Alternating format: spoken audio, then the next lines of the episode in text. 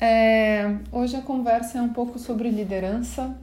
É, fiquei pensando um pouco no futuro, o que, que significa uma liderança do futuro, e fiquei pensando em que é, sugestões eu daria para as minhas sobrinhas, já que eu não tenho filhos, mas eu acredito que elas fazem parte do futuro. E acho que a primeira delas é, é manter manter-se firme no que se acredita e ir atrás disso. Isso significa seguir o seu coração, desenvolver a habilidade de se comunicar, estudar como que se comunica, é, se desenvolver, fazer curso, se aprimorar, pedir feedback. Aprender também a fazer as, as perguntas difíceis, é através das perguntas que a gente vai mudando, que a gente evolui, que a gente aprende.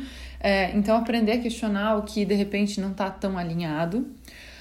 A outra coisa é aprender o ponto de uma maneira rápida, é, seja ele positivo ou negativo, às vezes a gente está diante de um excelente exemplo e ali a gente tem excelentes é, inputs de como se comportar, é, mas às vezes a gente está diante do contrário, então do que não ser, né, ou do, que não, do como não se, se comportar. E a outra coisa que eu acho que faz toda a diferença é estar circundado de pessoas interessantes e interessadas. Pessoas que querem é, fazer a diferença, que compartilham os mesmos sonhos que você.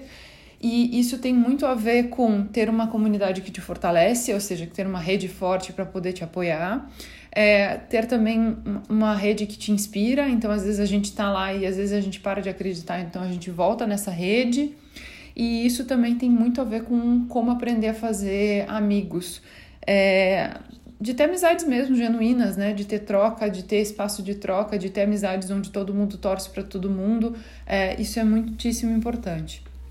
O outro ponto eu acho que é tudo que a gente faz tem, um, tem uma venda, né? tem uma, uma troca, é como a gente coloca o nosso servir no mundo, é, a gente explica o que a gente faz. É, a, então, acho que sobre vender é, o seu produto, o seu serviço de uma maneira autêntica é também uma super dica.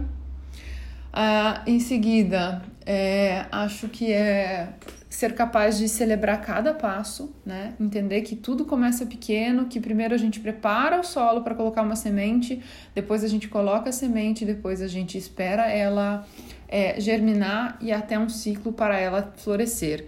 Então, todos esses passos e cada pequena vitória ser celebrada para depois a gente sempre lembrar de onde a gente veio e quem a gente é. E eu acho que por último, mas não menos importante, é sonhar, realizar e sonhar cada vez maior. Então, essa, essas seriam as minhas dicas. Espero que inspire vocês a também exercer a sua liderança e cada vez mais colocar seus uh, sonhos no mundo. Até a próxima!